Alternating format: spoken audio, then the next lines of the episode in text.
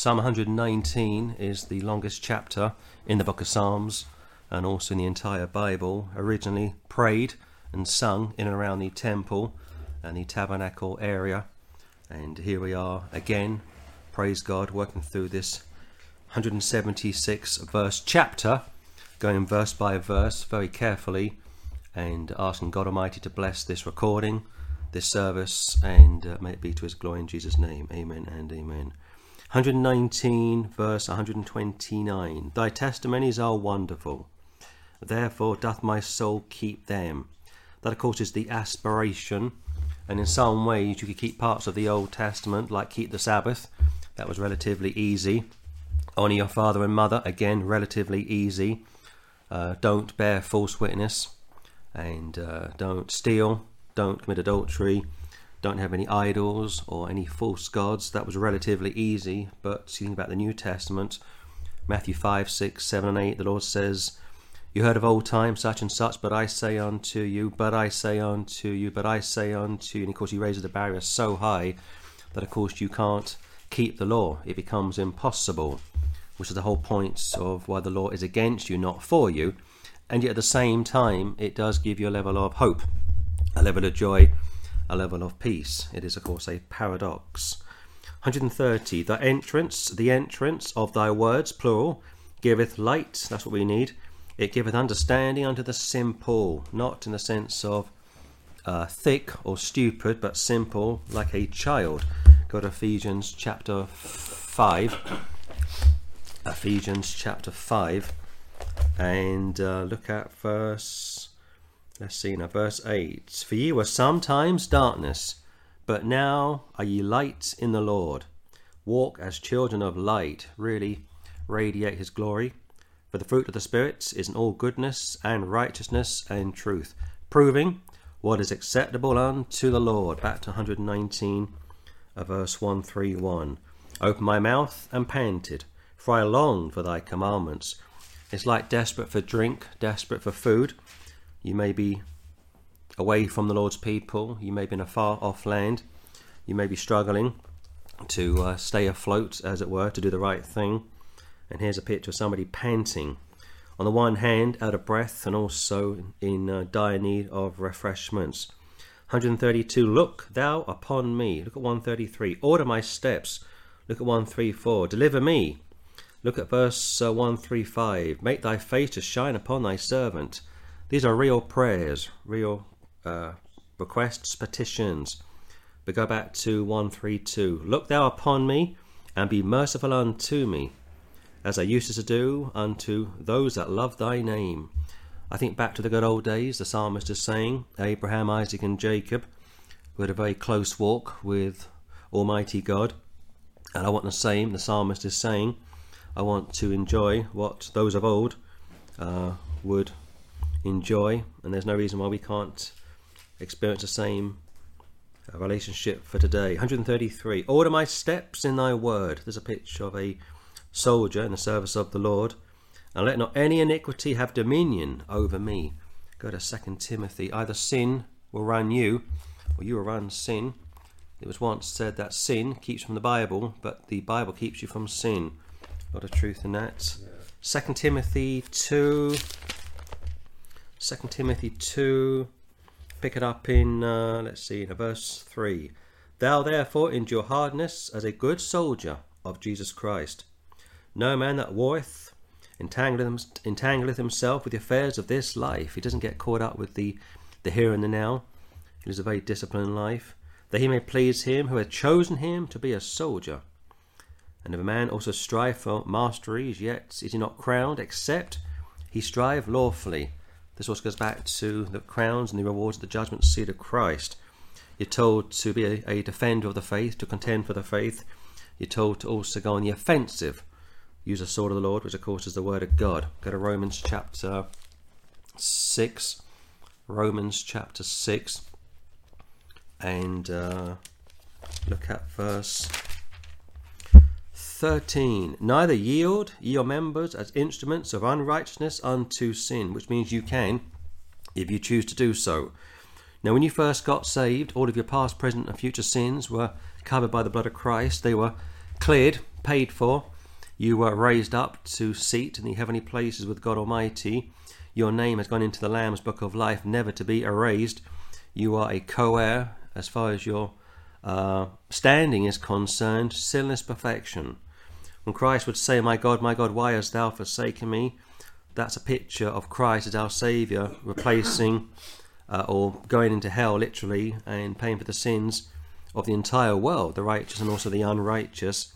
And uh, all the sins of the world are poured out on Jesus Christ. A switch took place. His righteousness was given to us and our unrighteousness, our filthiness, was put onto Christ, and all of our sins were left in hell. We call that uh, substitutionary atonement. It's a beautiful doctrine, and yet many times it's overlooked. Neither yield your members as instruments of unrighteousness unto sin. Watch your mouth, watch your tongue, uh, keep your eyes clean, your ears as well. Be careful what you listen to, but yield yourselves unto God. That's what you need to do. God will not do this for you as those that are alive from the dead, and your members as instruments of righteousness unto God. For sin shall not have dominion over you. For ye are not under the law, but under grace. It's down to you.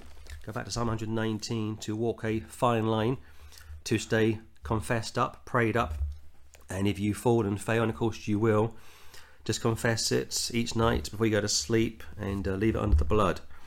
Look at verse 134. Deliver me from the oppression of man. The fear of man bringeth a snare. So will I keep thy precepts. Again, that's the aspiration.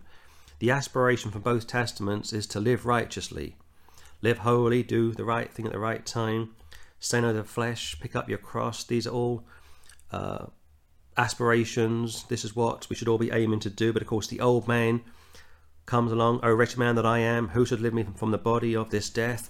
I can do all things through Christ which strengtheneth me. Got two passages, both speaking the truth, and they are both paradoxical. I can do all things through Christ which strengtheneth me. O wretched man that I am, present tense, who, not what, should deliver me from the body of this death? What I want to do, I don't do, and what I don't want to do, I do. Again, it's a paradox which is very rarely preached from pulpits today. And that's why we spend so much time trying to explain the standing and states of the believer. They are never the same. That's why some days you are like on top of the world, walking very closely to Almighty God. The next time you are down in the dumps, struggling to get victory over the smallest of sin. 135. Make thy face to shine upon thy servant. Other scriptures speak about, uh, Don't look upon me, Lord, for I am a sinful man. I'm dust and ashes. I'm an, I'm an, I'm a, I, I am a man of unclean lips. And teach me thy statutes. I want to know who you are, what you are. I want to really understand your word. Then these are perfect, beautiful illustrations of a saint under the law. And yes, we can apply this in a spiritual sense to a saint under grace. 136 Rivers of waters run down mine eyes, because they, probably in reference to the Jews, keep not thy law go to Lamentations, a very sad book after the book of Jeremiah. And of course, the Jews went into captivity for seven decades. Previously, 400 years under the Kosh of the Egyptians. And uh, Jeremiah had a tough ministry. Those of you that are in ministry, you know how difficult it can be, but he had a really tough ministry, Jeremiah. And uh, what he forgot, we will never know. Lamentations 2. Look at verse uh, 218. 218. The heart cried unto the Lord, a wall of the daughter of Zion. Let tears run down like a river day and night. Give thyself no rest. Let not the apple of thine eyes cease. Go back to 119, Psalm 119. And of course, Jeremiah, wonderful picture of the Lord Jesus Christ. He was a very emotional man, Jesus, as would be Jeremiah. And it's very rare when you meet an alpha male who sheds a tear or two. And when they do, you're seeing something very rare, very unusual. Most alpha males uh, don't show any kind of emotion because, of course, they're not used to doing so. Whereas your betas or your beta males are always very emotional people. They they flare up, they flare up very quickly and uh, take a while to calm down. 119, verse 137 Righteous art thou, O Lord, and upright are thy judgments. Back to 2 Timothy, please. Second Timothy chapter. Let's see now. Second Timothy chapter four. Uh, let's see now. Second Timothy chapter four, and uh,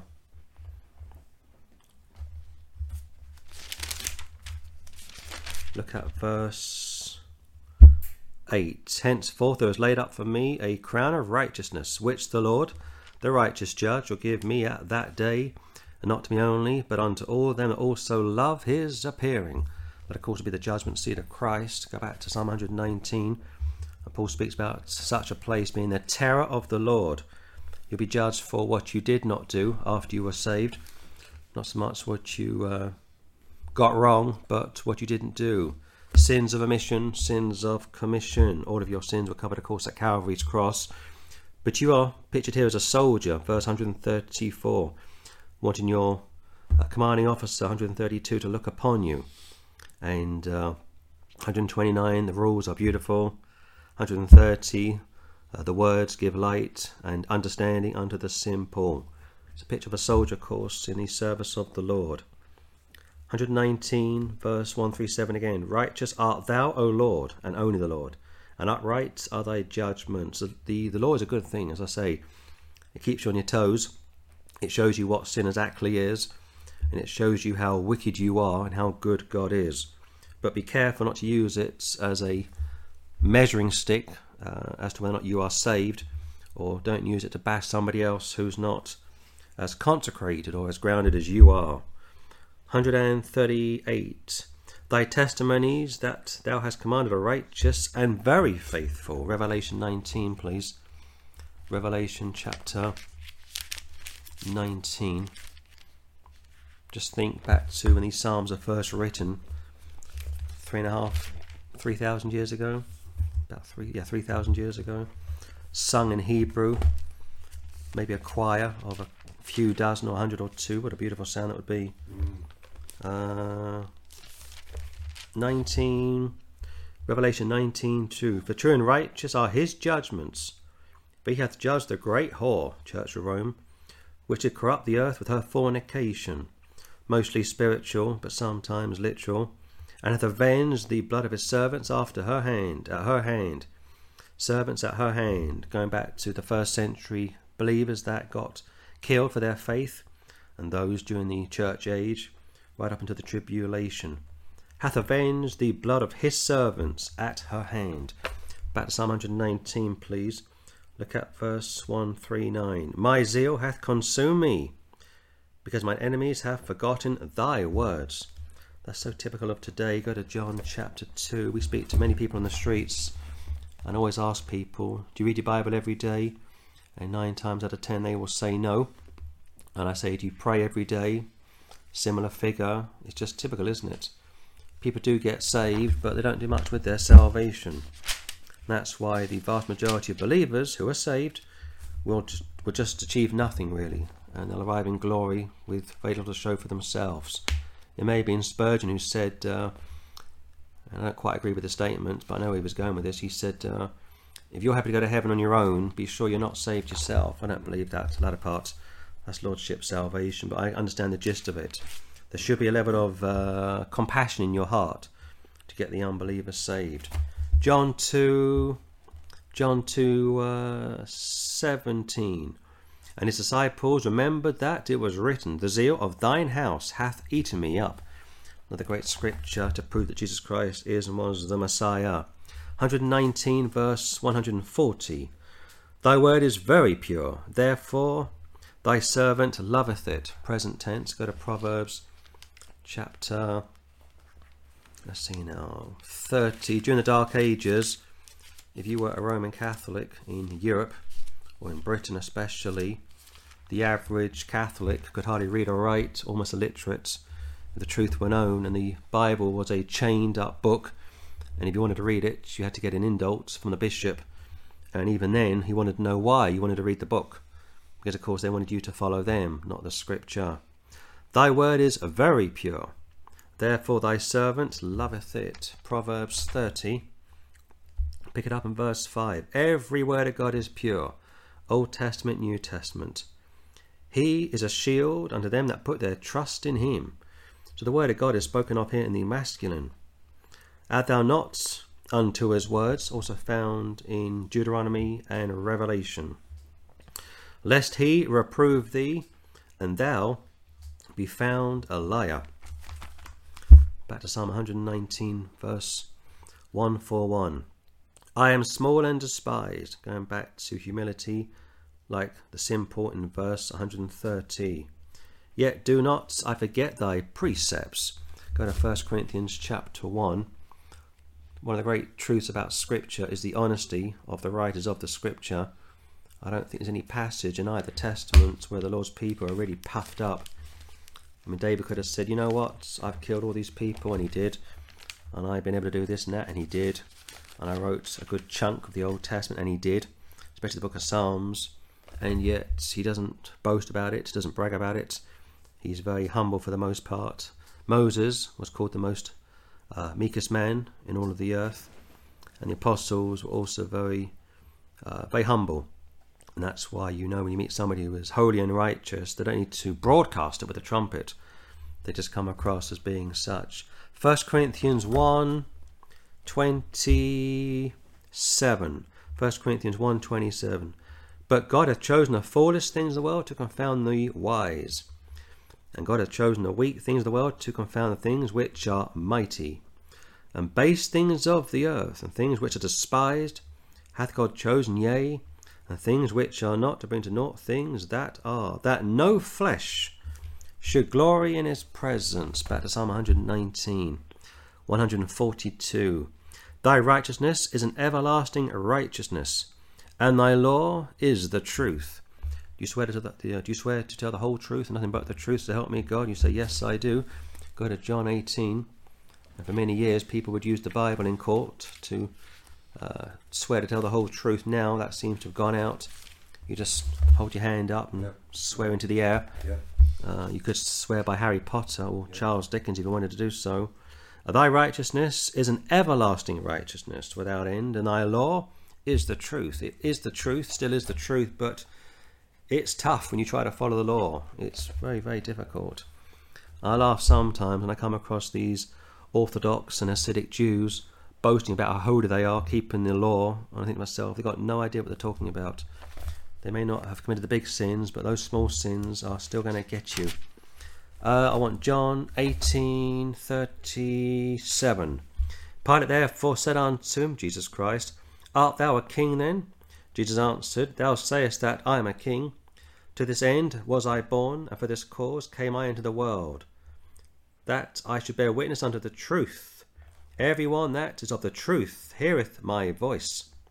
Pilate saith unto him, What is truth?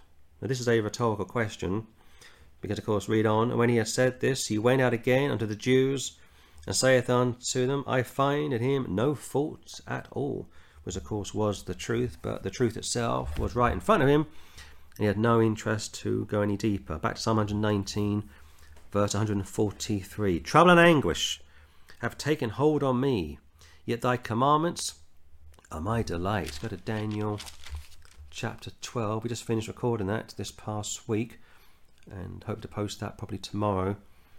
And Daniel is a tremendous book to study, but it's a very difficult book to nail down. And uh, in Daniel 12, look at verse 1. And at that time shall Michael stand up. Stand up. Now here's a picture of Michael stepping in to break up a fight, if you will. Israel is on the back foot, very much like she is at the moment, and uh, she's about to go under. It's like if you're if you're swimming somewhere and you start to drown, what you want is a life guard to come to your rescue. You don't want someone to say to you, just uh, swim to the shore or swim to the side of the pool. You're drowning. You can't do anything. You're going under. That's a great picture of salvation. You can't save yourself. But if somebody jumps into the sea, the ocean, or the swimming pool to get you out, you're good to go. The great prince which standeth for the children of thy people, Israel, and there shall be a time of trouble, Jacob's trouble, not the church's trouble, such as never was since there was a nation even at that same time, all the nations are found in Genesis chapter 10. And at that time, thy people shall be delivered, every one. That shall be found written in the book, which is conditional. And I explain that in the uh, Daniel study, which will go online, hopefully, Lord willing, tomorrow. Back to Psalm 119, please. 144. The righteousness of thy testimonies is everlasting. Give me understanding, and I shall live. I'll live physically, because, of course, part of the Old Testament covenant would surround the fact that if you didn't follow the law, if you didn't yield yourselves to the law, which you find pictured also back in uh, uh, Romans chapter 6, which we just looked at, you get sick and die, 1 Corinthians 11, and you may die prematurely. So both testaments are almost in agreement. But Paul told you also that by the deeds of the law shall no flesh, no flesh be justified. So if you are a Bible teacher, if you are an evangelist, be careful when you speak to people on the streets or in your churches or congregations. Don't come down too hard with the Lordship salvation gospel, which is very popular, very prevalent uh, all over the world at the moment. I know why it's so popular because, of course, it kicks against easy believism, which is a slightly oxymoron, because, of course, to believe is easy. But for them, they don't like the idea of people believing, getting saved, and living as they will, as they choose to do so, which is also problematic, because, of course, if you do, you get whipped and chastened by the Lord. 119, verse 145 I cried with my whole heart, Hear me, O Lord, I will keep thy statutes. Now, go to the book of, let's see now. I've got a couple of ideas, a couple of places to take you here. Uh, let's see now. Now, of course, your heart is desperately wicked. You know that. So I hope you know that. And yet, once you got saved, uh, you are given a new heart. That also needs to be carefully explained. Go to the book of uh, Esther, please. Maybe one day I'll do a recording of Esther. It's a beautiful book, of course. Mordecai is one of the great heroes. And sometimes Esther gets overlooked during that uh, time in Israel's history. Let me think, I think it's Esther. Uh, yeah, go to Esther chapter.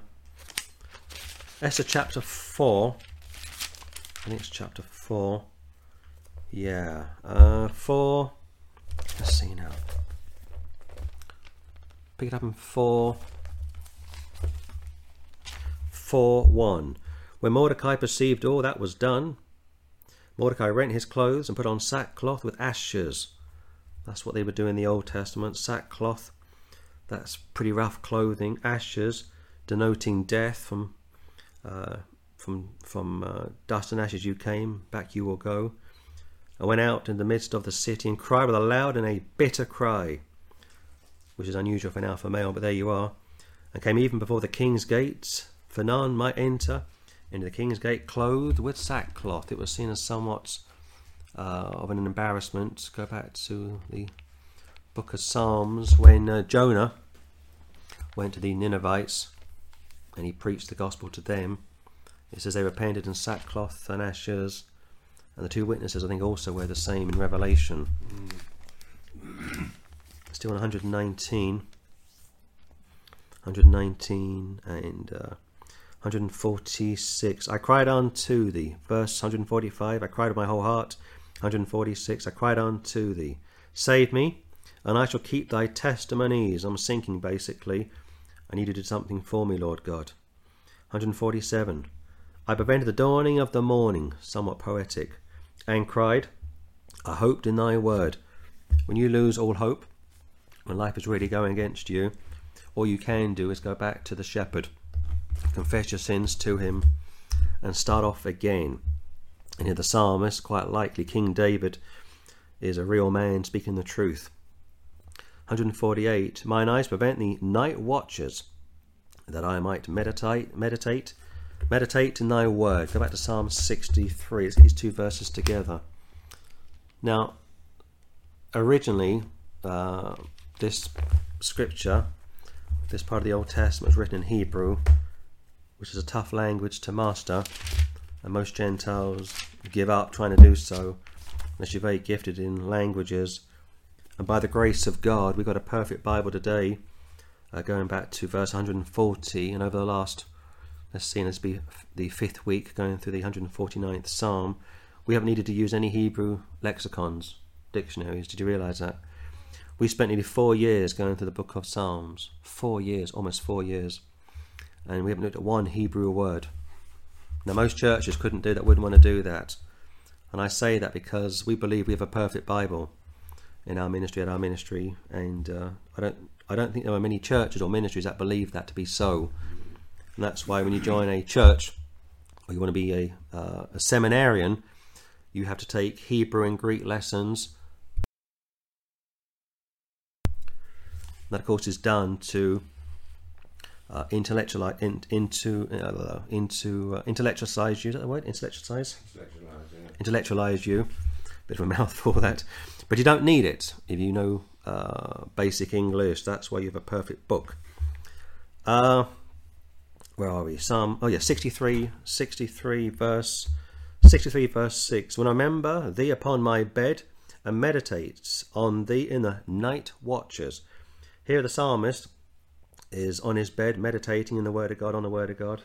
Through the word of God, he's meditating on the scripture during the night watches. It's like a picture of somebody at the gate, controlling the kingdom or looking out for potential enemies, while at the same time reading the scripture.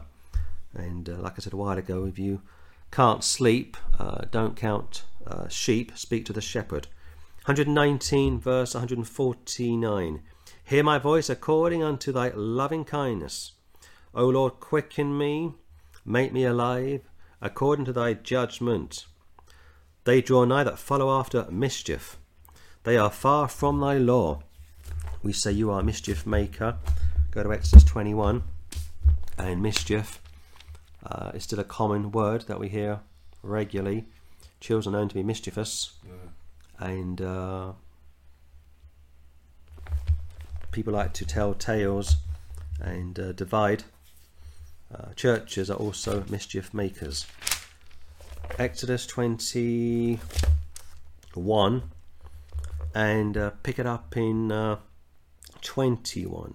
Notwithstanding, meaning in spite of that, if he continue a day or two, he shall not be punished, for here's his money. Look at 22, and here we go.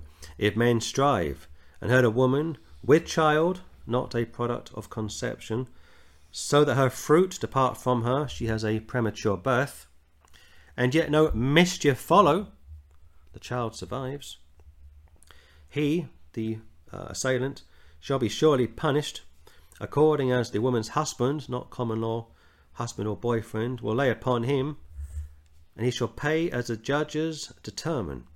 And if any mischief follow, like the child dies, then thou shalt give life for life, because of course the newborn or the not yet born child, now the child has been born prematurely, is life. And if any mischief follow, then thou shalt give life for life. How about that? Eye for eye, tooth for tooth, hand for hand, foot for foot, so on and so forth. Back to Psalm 119. Look at uh, 151. Thou art near, O Lord. Thank God. And all thy commandments are truth. They say in Islam that Allah doesn't come into creation. They say that if something is in creation, that can't be part of the creator. I'm slightly paraphrasing. And then turn around and say that Allah comes down in the middle of the night into the third heaven. It's a contradiction, of course. Mm. They say that because they are offended that Jesus Christ is God Almighty, and they have to do what they have to do to get to get away from that reality that the Lord is always near, and all thy commandments are truth, on the way the truth and the life. 152. Concerning thy testimonies, I have known of old that thou hast founded them forever. They say, uh, since a child I've known X, Y, and Z. I've known of old. Go to 2 Timothy chapter 3 and verse 15. And that from a child thou hast known the holy scriptures, not the originals, which are able to make thee wise unto salvation through faith, no works, which is in Christ Jesus, Christ Jesus, not the church, not some church system. I can't stress that enough. 119, 153.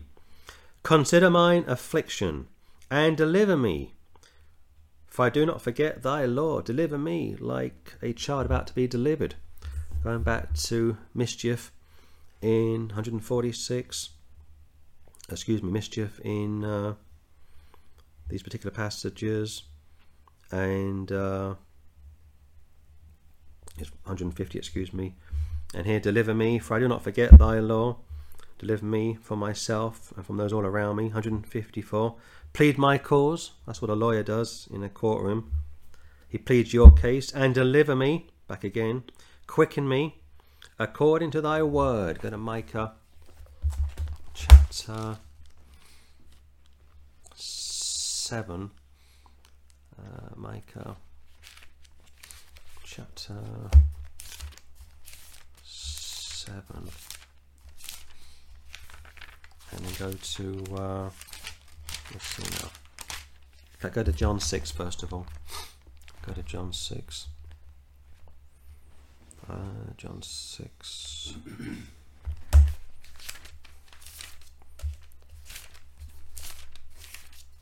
I think most Bible teachers now they use iPads for their Bible studies. I'm still old school. I like to have a Bible that I can get my hands on and uh, turn the pages. I turn very carefully not to crease them or tear them.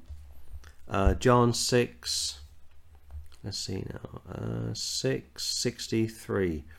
It is a spirit that quickeneth, Holy Ghost. The flesh profiteth nothing. This is devastating for the Catholics because they are of the belief that when they partake of the communion service, uh, that allows them to be uh, right, righteous and holy with uh, Almighty God. And of course, that's not how it works.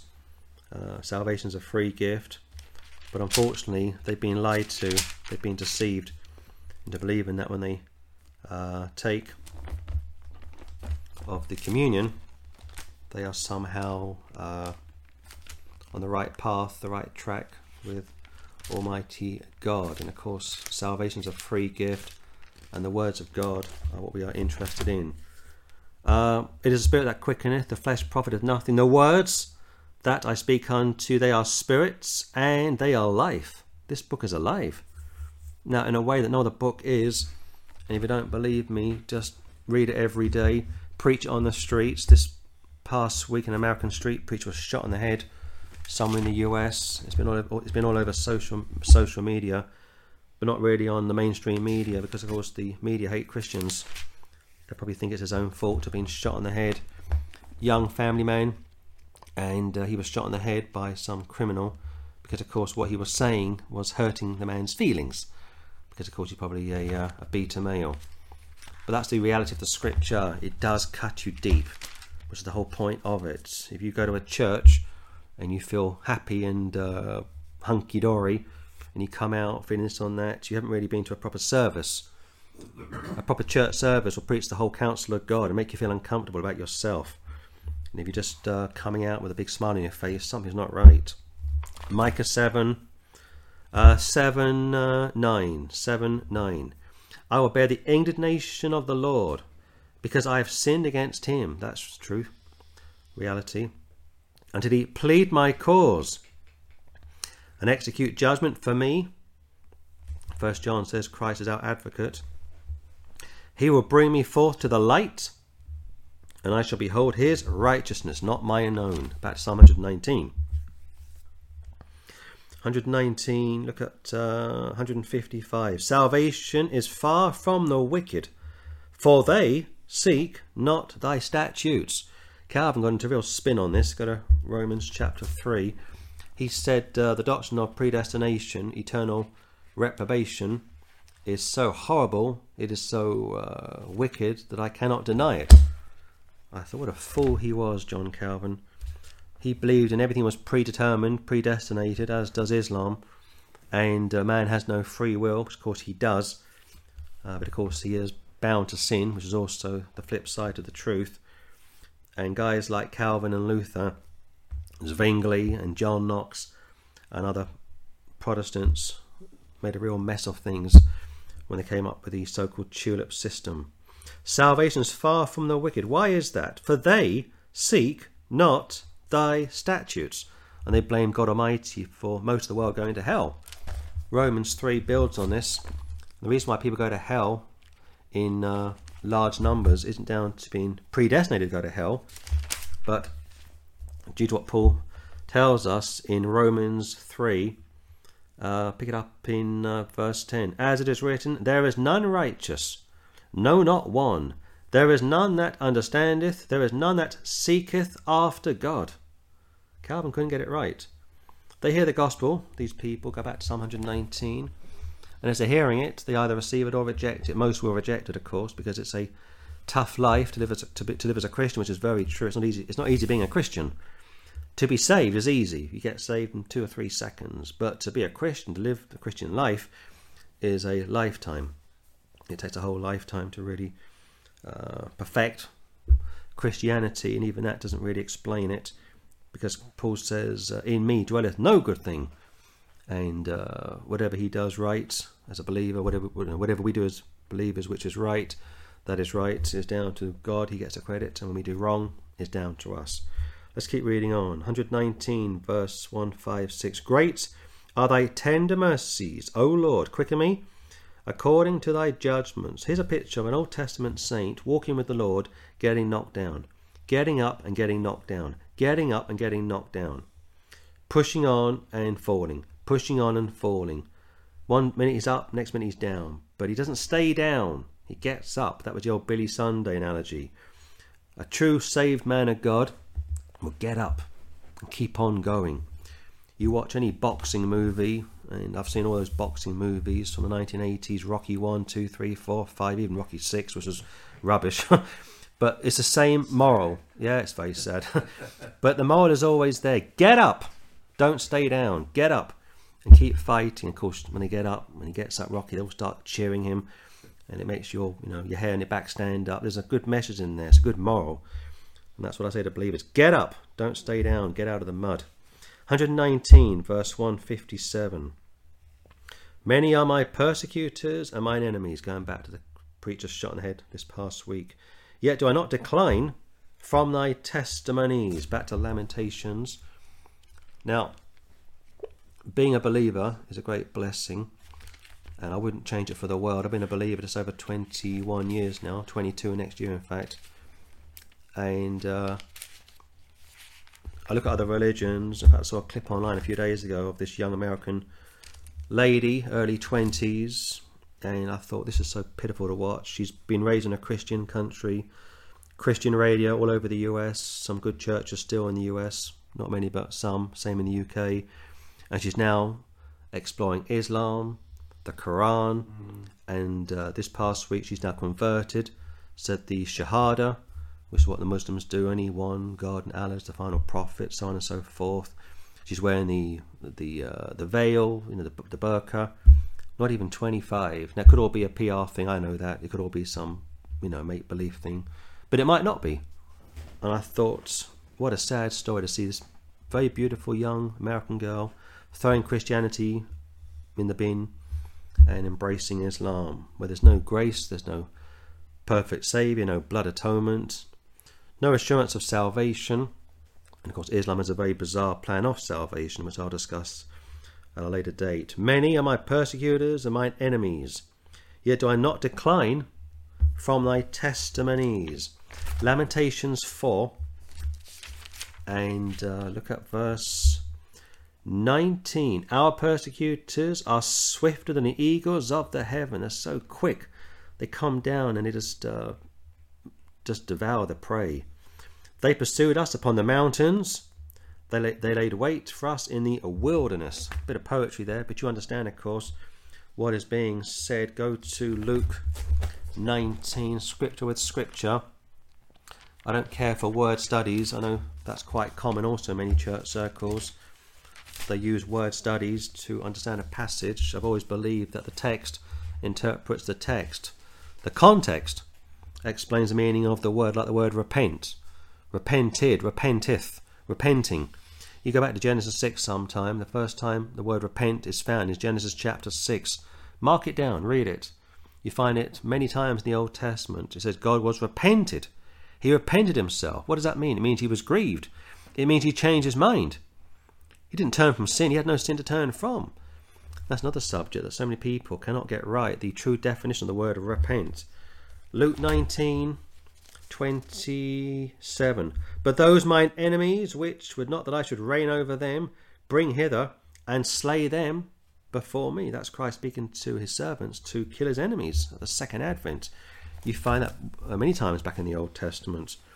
You find that with uh, uh, Samuel when he deals with uh, a group of pagans, and Saul hadn't done it, so he did it himself. 119, verse 158. I beheld the transgressors and was grieved. Why? Because they kept not thy word. Go back to Genesis chapter 6. A very basic Bible study will help people enormously to understand what words mean. And if you don't understand some of the archaic words, and there are many in the King James, get a dictionary. Get uh, Noah's dictionary, Noah Webster's dictionary, and just check them out. It's not difficult. Genesis 6 uh, 6, make it 6 5. And God saw that the wickedness of man was great in the earth, and that every imagination of the thoughts of his heart was only evil continually. This is uh, total depravity, going back to John Calvin's belief in total depravity. And there's some truth in that. Well, of course, we're born bad. We are born in a fallen state. But we're not that wicked that we don't know the difference between right and wrong, good and evil. That's what the Calvinists, they they overinterpret these types of passages. Six, and here we go. And it repented the Lord, grieved the Lord. It repented the Lord that he had made man on the earth, and it grieved men's hearts. And the Lord said, I will destroy man, whom I have created from the face of the earth, both man and beast, and the creeping thing, and the fowls of the air. For it repenteth me that I have made them. But here's a positive thing. But Noah found grace God's unmerited favour in the eyes of the Lord. Back Psalm 119. Of course, the rest is the fall of man, the destruction of man, and just one family on a boat were able to get out by the skin of their teeth. 119, verse 160. Thy word is true from the beginning, and every one of thy righteous judgments endureth forever, either in heaven or in hell. Go to Romans chapter 11. If you believe the Bible is the word of God, and I hope you do, you believe what's called uh, preservation. Excuse me, you believe in inspiration, uh, and you should also believe in preservation. Now, the latter is missing. I don't know of many schools, and if you do, drop me an email after the service that believe in a perfect preserved Bible. I've been a believer over two decades. I've never met one, or never heard of one church anywhere in the world that believes in a perfect preserved Bible. They all attack it, every single one of them. That's pretty uh, pretty alarming. Correct it. They correct it, they undermine it, they Yeah. shake your faith in the book. I told a story a while ago of an, of an, of a, of an Indian evangelist back in the 1980s, I think it was, and he got saved. And he took on the Hindus, the Sikhs, the Muslims, had a very powerful ministry, and uh, he decided to join a local seminary. That was his first mistake, unfortunately for him. And after joining the seminary, he started to hear about higher criticism and the Jason scholars and uh, uh, manuscript evidence, and uh, they started to really just destroy his faith. And they said to him, "There's no perfect Bible," and they said, "Well, Jesus Christ was a good man, but, but, but, but, but, put the old doubts in."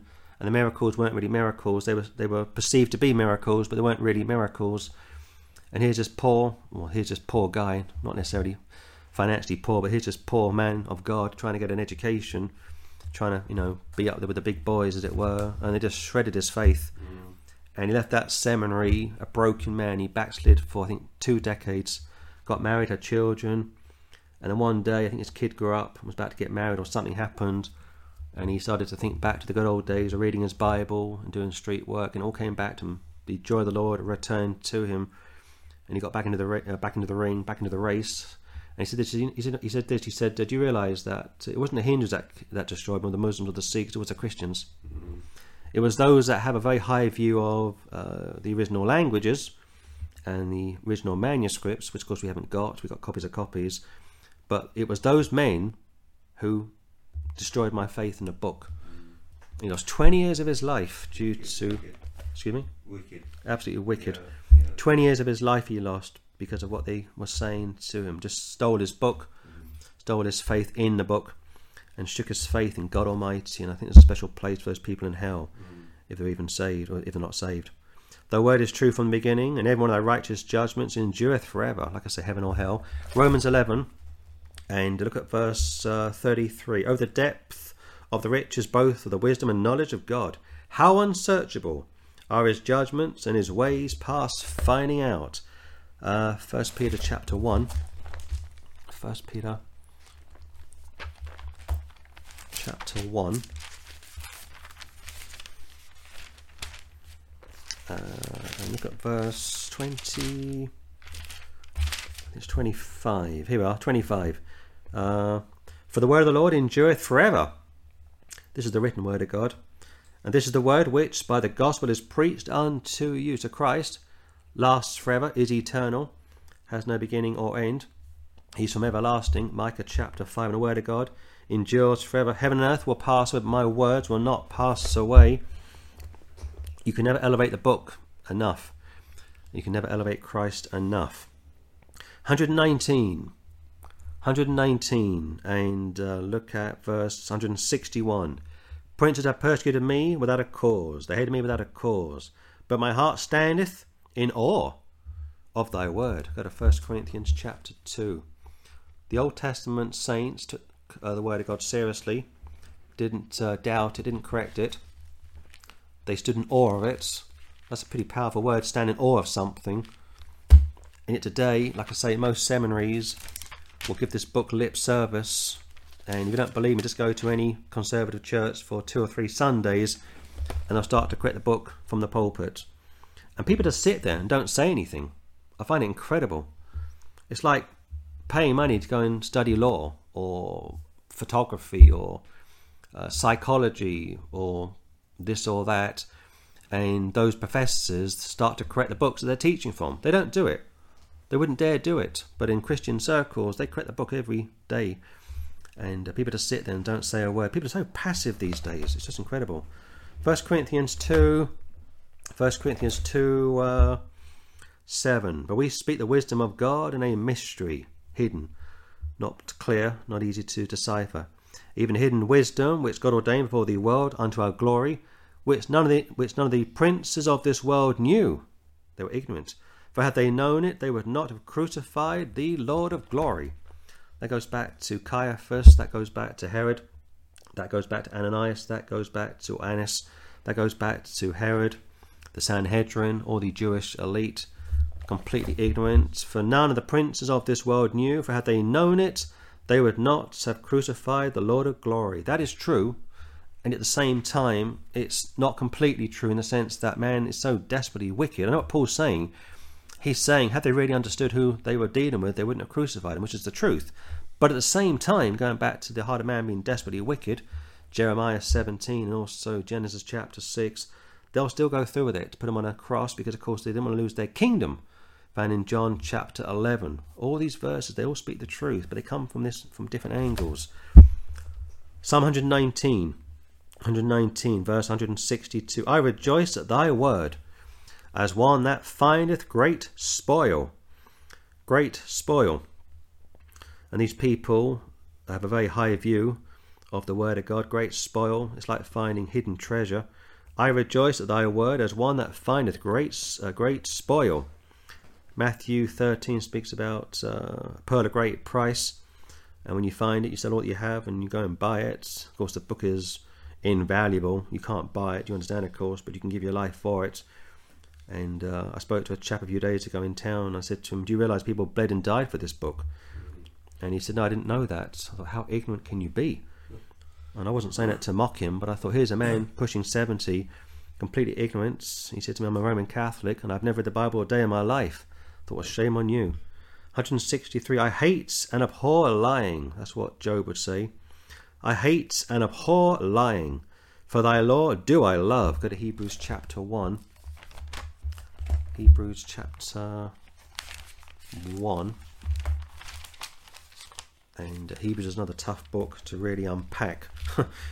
and uh, these, these are beautiful books Hebrews and Daniel, Psalms as well. But you try and teach these verse by verse, it's tough. Hebrews 1 uh, pick it up in, let's see now, uh, verse 8. But unto the Son he saith, Thy throne, O God, is forever and ever. Father speaking to the Son. Muslims have a terrible time with this passage. A scepter of righteousness is a scepter of thy kingdom. Thou hast loved righteousness and hated iniquity.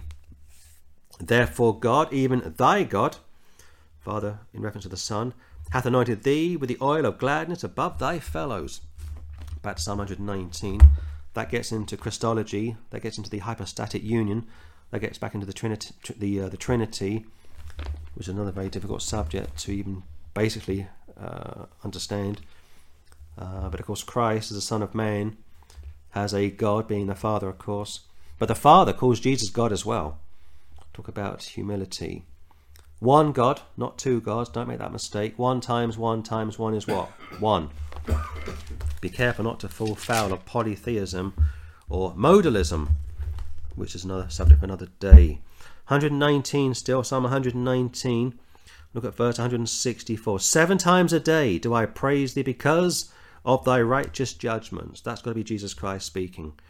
I can't think of anybody in the Old Testament, no matter how righteous he was or she was, that would uh, praise the Lord seven times a day, every day, like seven days a week. Jesus Christ, of course, kept the law to perfection.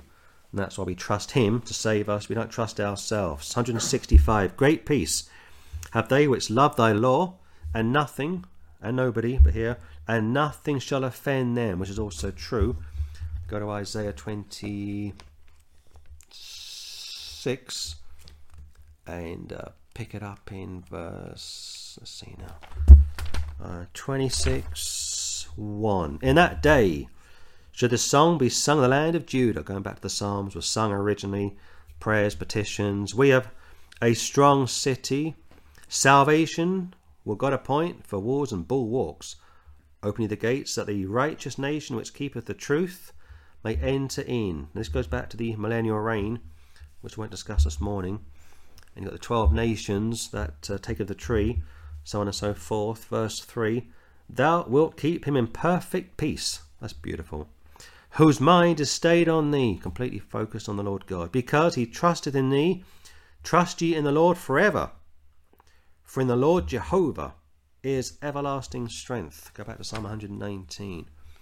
So both testaments paint a very clear picture that salvation is in God and only God, how the law is good and righteous, uh, if it's used lawfully, so on and so forth. And yet Paul gives you a very clear picture of the man of God under, the gospel of the grace of God who loves the Lord and is able to do all things through Christ, and yet at the same time, a wretched man that I am, who can deliver me from the body of this death?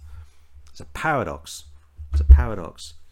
And over the years, I've you know had to really dig deep into this teaching to help myself understand why I do what I do and why I don't do what I should do, and also to help other people I know are struggling. 166, verse 166 Lord, I have hoped for thy salvation and done thy commandments. Yes, that's partly true. Go to Luke chapter 2. But again, it's not as simple as that because you may keep some of the commandments, but uh, book of, uh, I think it's book of James says if you break one of the laws, you've broken all of the laws of God that was put in there to shut people's mouths. Because most religious people, I'm sure they have kept the main commandments and uh, they think that God is going to congratulate them when He will condemn them. Lord, I have hoped for thy salvation, very personal, and done thy commandments. Now, that's what the psalmist is saying. But of course, you know, if you've been saved for any length of time, that to keep the commandments is actually impossible. Acts 15, Peter told you that. He said that we couldn't keep the law. And uh, why do we expect the Gentiles to keep the law? Luke chapter 2, and uh, pick it up in 20, uh, 25. And behold, there was a man in Jerusalem whose name was Simeon, and the same man was just and devout. He's a good, upright man, waiting for the consolation of Israel to be consoled, to heal. The nation was split around this time under the uh, the heel, under the cost of the Roman Empire. And the Holy Ghost was upon him. This guy is special. And it was revealed unto him by the Holy Ghost that he should not see death uh, before he had seen the Lord's Christ, the Lord's anointed. And he came by the Spirit into the temple when the parents uh, brought in the child Jesus to do for him after the custom of the law. Then took he up in his arms and blessed God and said, Lord, now lettest thou thy servant depart in peace according to thy word. For mine eyes have seen thy salvation. Jesus, Joshua, Joshua, Yeshua. Jehovah saves. I've seen thy salvation, a newborn babe, which thou hast prepared before the face of all people, without exception. The Calvinists get that wrong as well. They hold to what's called limited atonement, which is a blasphemy. And why aren't more people speaking out against this? A light to lighten the Gentiles, that's one group of people, and the glory of thy people Israel, another group of people.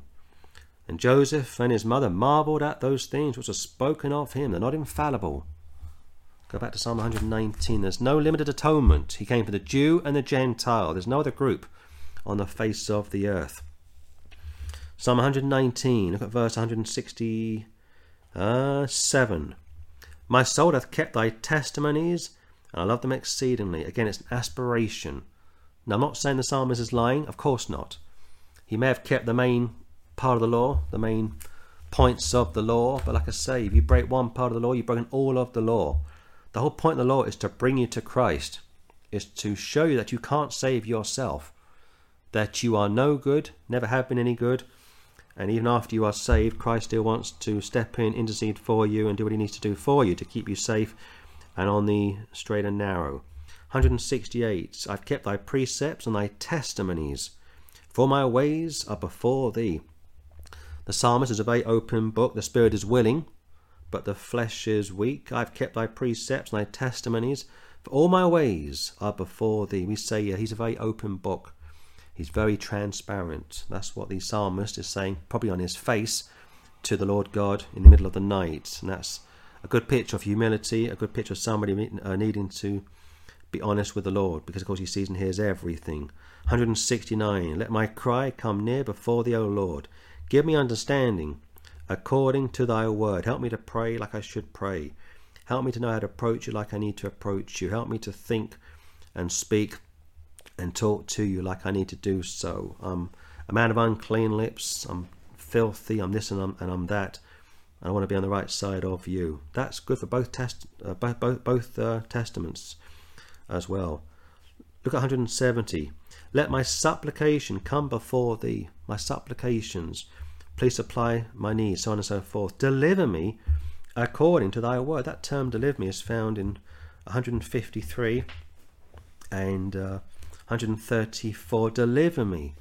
It's like a child about to be delivered. Deliver me. Deliver me according to thy word. Go to Matthew chapter 6.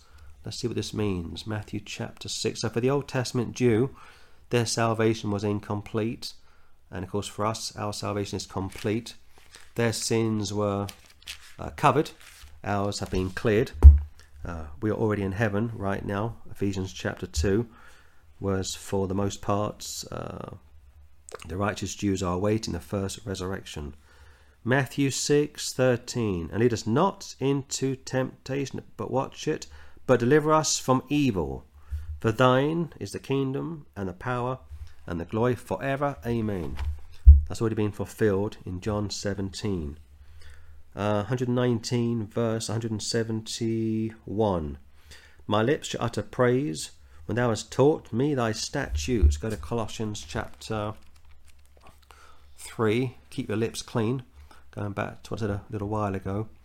Keep your eyes clean and uh, keep your ears clean as well. Once you get something into your mind, it's hard to get it out. Colossians 3 3 uh, 3 8. But now you also put off all these things. Paul is speaking to saved people. Now watch it anger, wrath, malice, blasphemy, filthy, uh, filthy communication out of your mouth. Lie not one to another, saying that you put off the old man with these deeds and put on the new man, which is renewed in knowledge after the image of him that created him. Back to Psalm 119. So it's possible uh, for believers to do what Paul has told them not to do. Going back to being angry, wrath, malice, like malicious, blasphemy, not just OMG or JC, but uh, how you how you live and operate. Paul speaks about that in uh, Romans chapter 2. The world watch you very carefully as a believer. I'm sure you know that. And if you lose your temper at work and you start to cuss or curse or perhaps both, they see it and they love it. They, they just love it so much. Uh, or you can't forgive somebody, hold a grudge, whatever it may be. They love to see that because what that tells them is that your faith isn't as strong as it should be, or it tells them that you're no different to them. When of course you are, uh, positionally speaking, but practically perhaps not. That's why you got to humble yourself. And uh, found also in verse 12. Put on therefore as elected God, holy and beloved, bowels of mercies, kindness, humbleness of mind. Humble yourself. Meekness, long suffering. To Psalm 119. Let's try and finish today. 119. 119. Uh, look at verse 172. My tongue shall speak of thy word. It's a picture of an ambassador speaking for his country, speaking for his head of state. We started this uh, this morning looking at light 137, uh, 132. Look upon me. 133. Order my steps. Picture of a soldier serving under his commanding officer. And uh, by the time we get down to 172, in fact, make it uh, yeah, make it uh, 172 again. By the time we get to 172, my tongue shall speak of thy word. An ambassador speaks for his or her country. That's why they are sent overseas in the first place. For thy commandments are righteousness. Of course, we are ambassadors for Christ. 2 Corinthians chapter 5. Go to Proverbs 21. Proverbs 21. The only reason we are still down here, waiting for the rapture to come, is because there's still work to be done. And uh, when you're dead, you're dead a long time, as the old proverb goes, and it's true. Of course, that's that's from the standpoint of an unsaved person who speaks that sort of nonsense. But you know what I mean. Once you're with the Lord, you, you know, you're with Him forever, and you want to make your life count down here. I want, uh, let's see now. I want uh, Proverbs 21. Let's get the verse number right on this. Uh, let's see now. Proverbs 21, 20, 21, 28. A false witness shall perish, but the man that heareth speaketh con, constantly. False witness shall perish, going back to bearing false witness, but the man that heareth speaketh constantly. Be consistent. Don't uh, blow with the wind like most people do. Back Psalm 119. Let your yea be yea and your nay be nay still in Psalm 119 and uh, look at verse uh, 173. Let thine hand help me, for I have chosen thy precepts. Go to Acts chapter 3. Acts chapter 3. Such a practical book, the Bible, and yet uh, it's a supernatural book. You think you got it down, and you haven't got it down.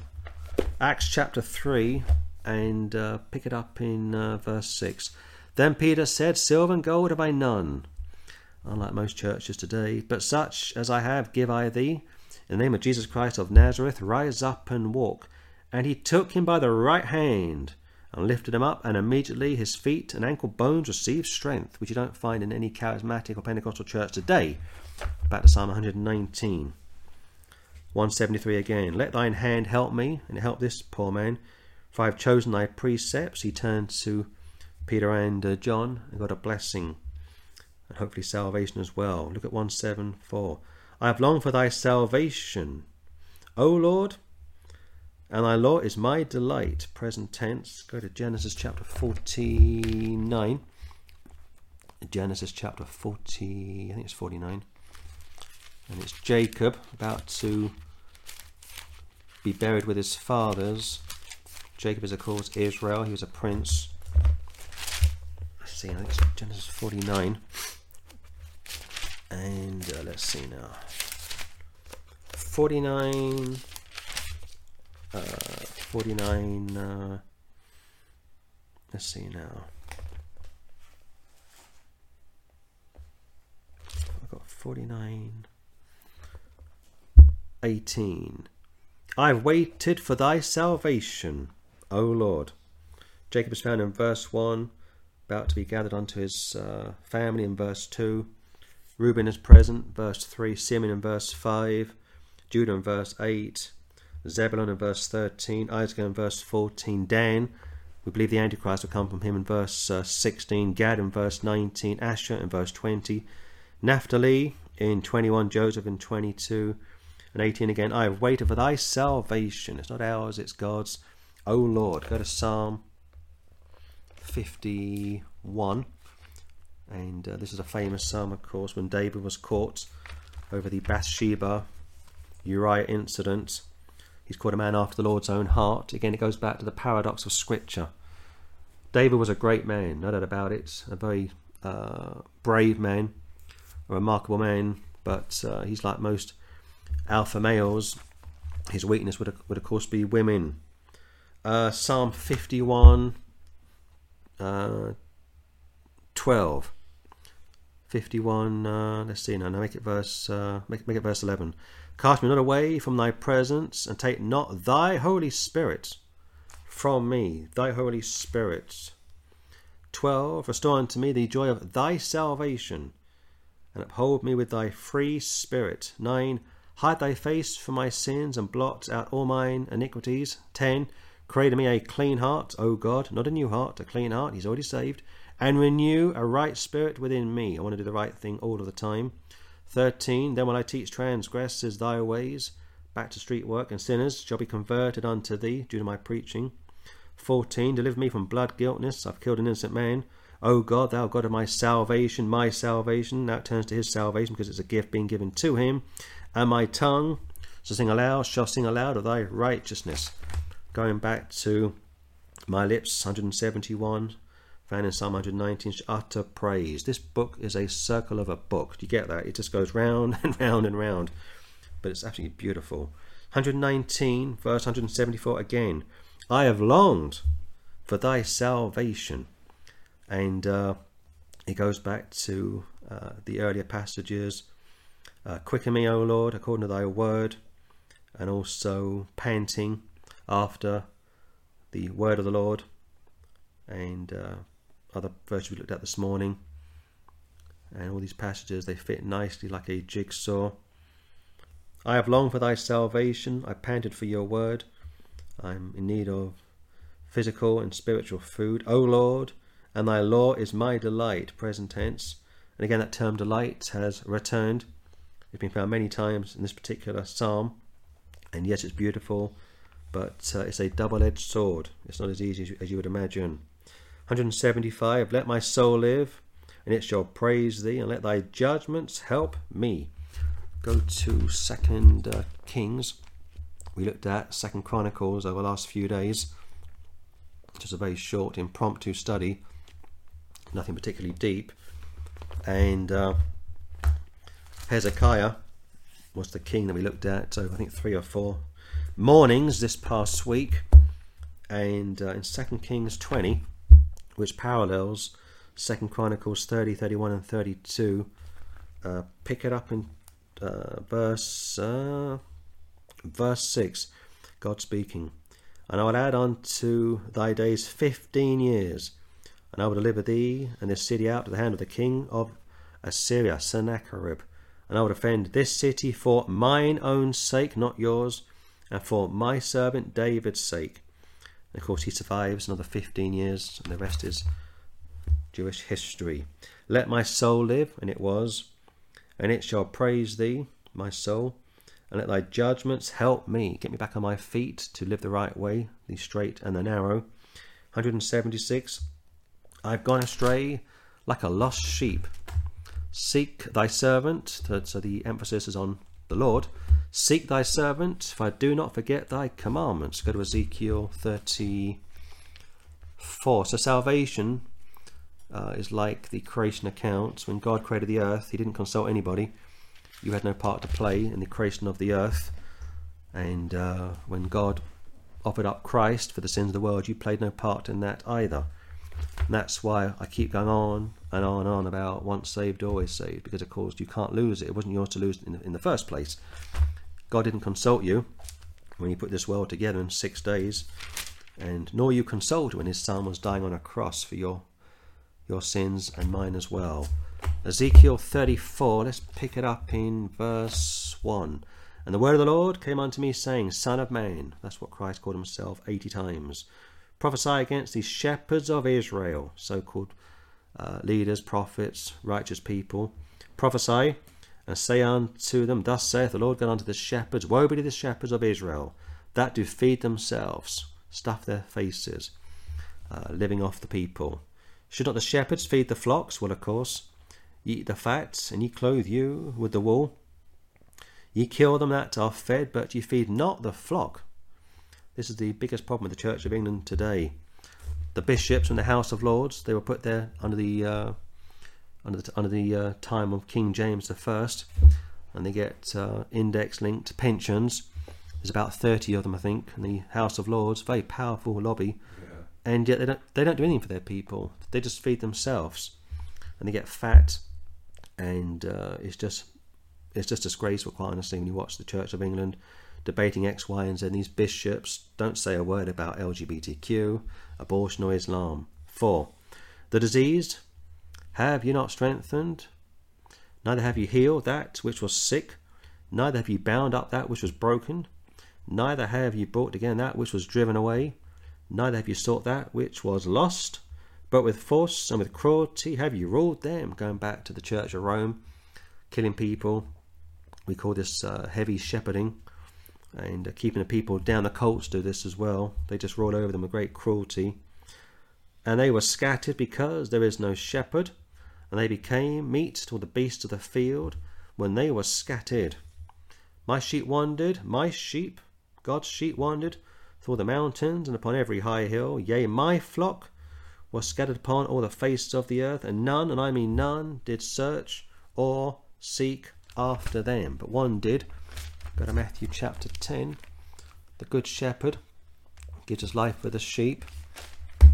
And that's why we do criticize organized religion more than probably others will do so. And that may grate with some people, but that's too bad.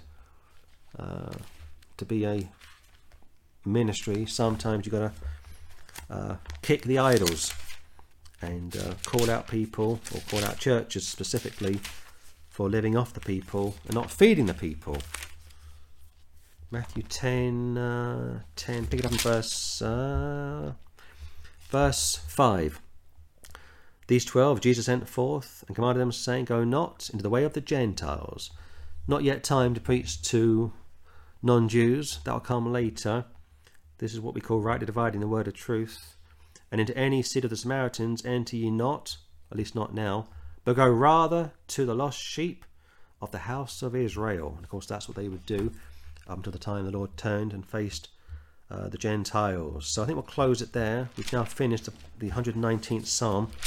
It's taken five Sundays to do so, and uh, I've been flying blind over the last, well, probably three and a half years. I think only one or two teachers have actually gone through the book of Psalms verse by verse, and I haven't heard any of their recordings, so we'll let the Lord decide whether or not He wants to bless these recordings or not. But uh, it just proves that you can take these verses in their original context without going to the Hebrew or the Greek or the Aramaic, and uh, God will bless it because, of course, His word is pure and uh, they've been purified in the furnace of the earth seven times.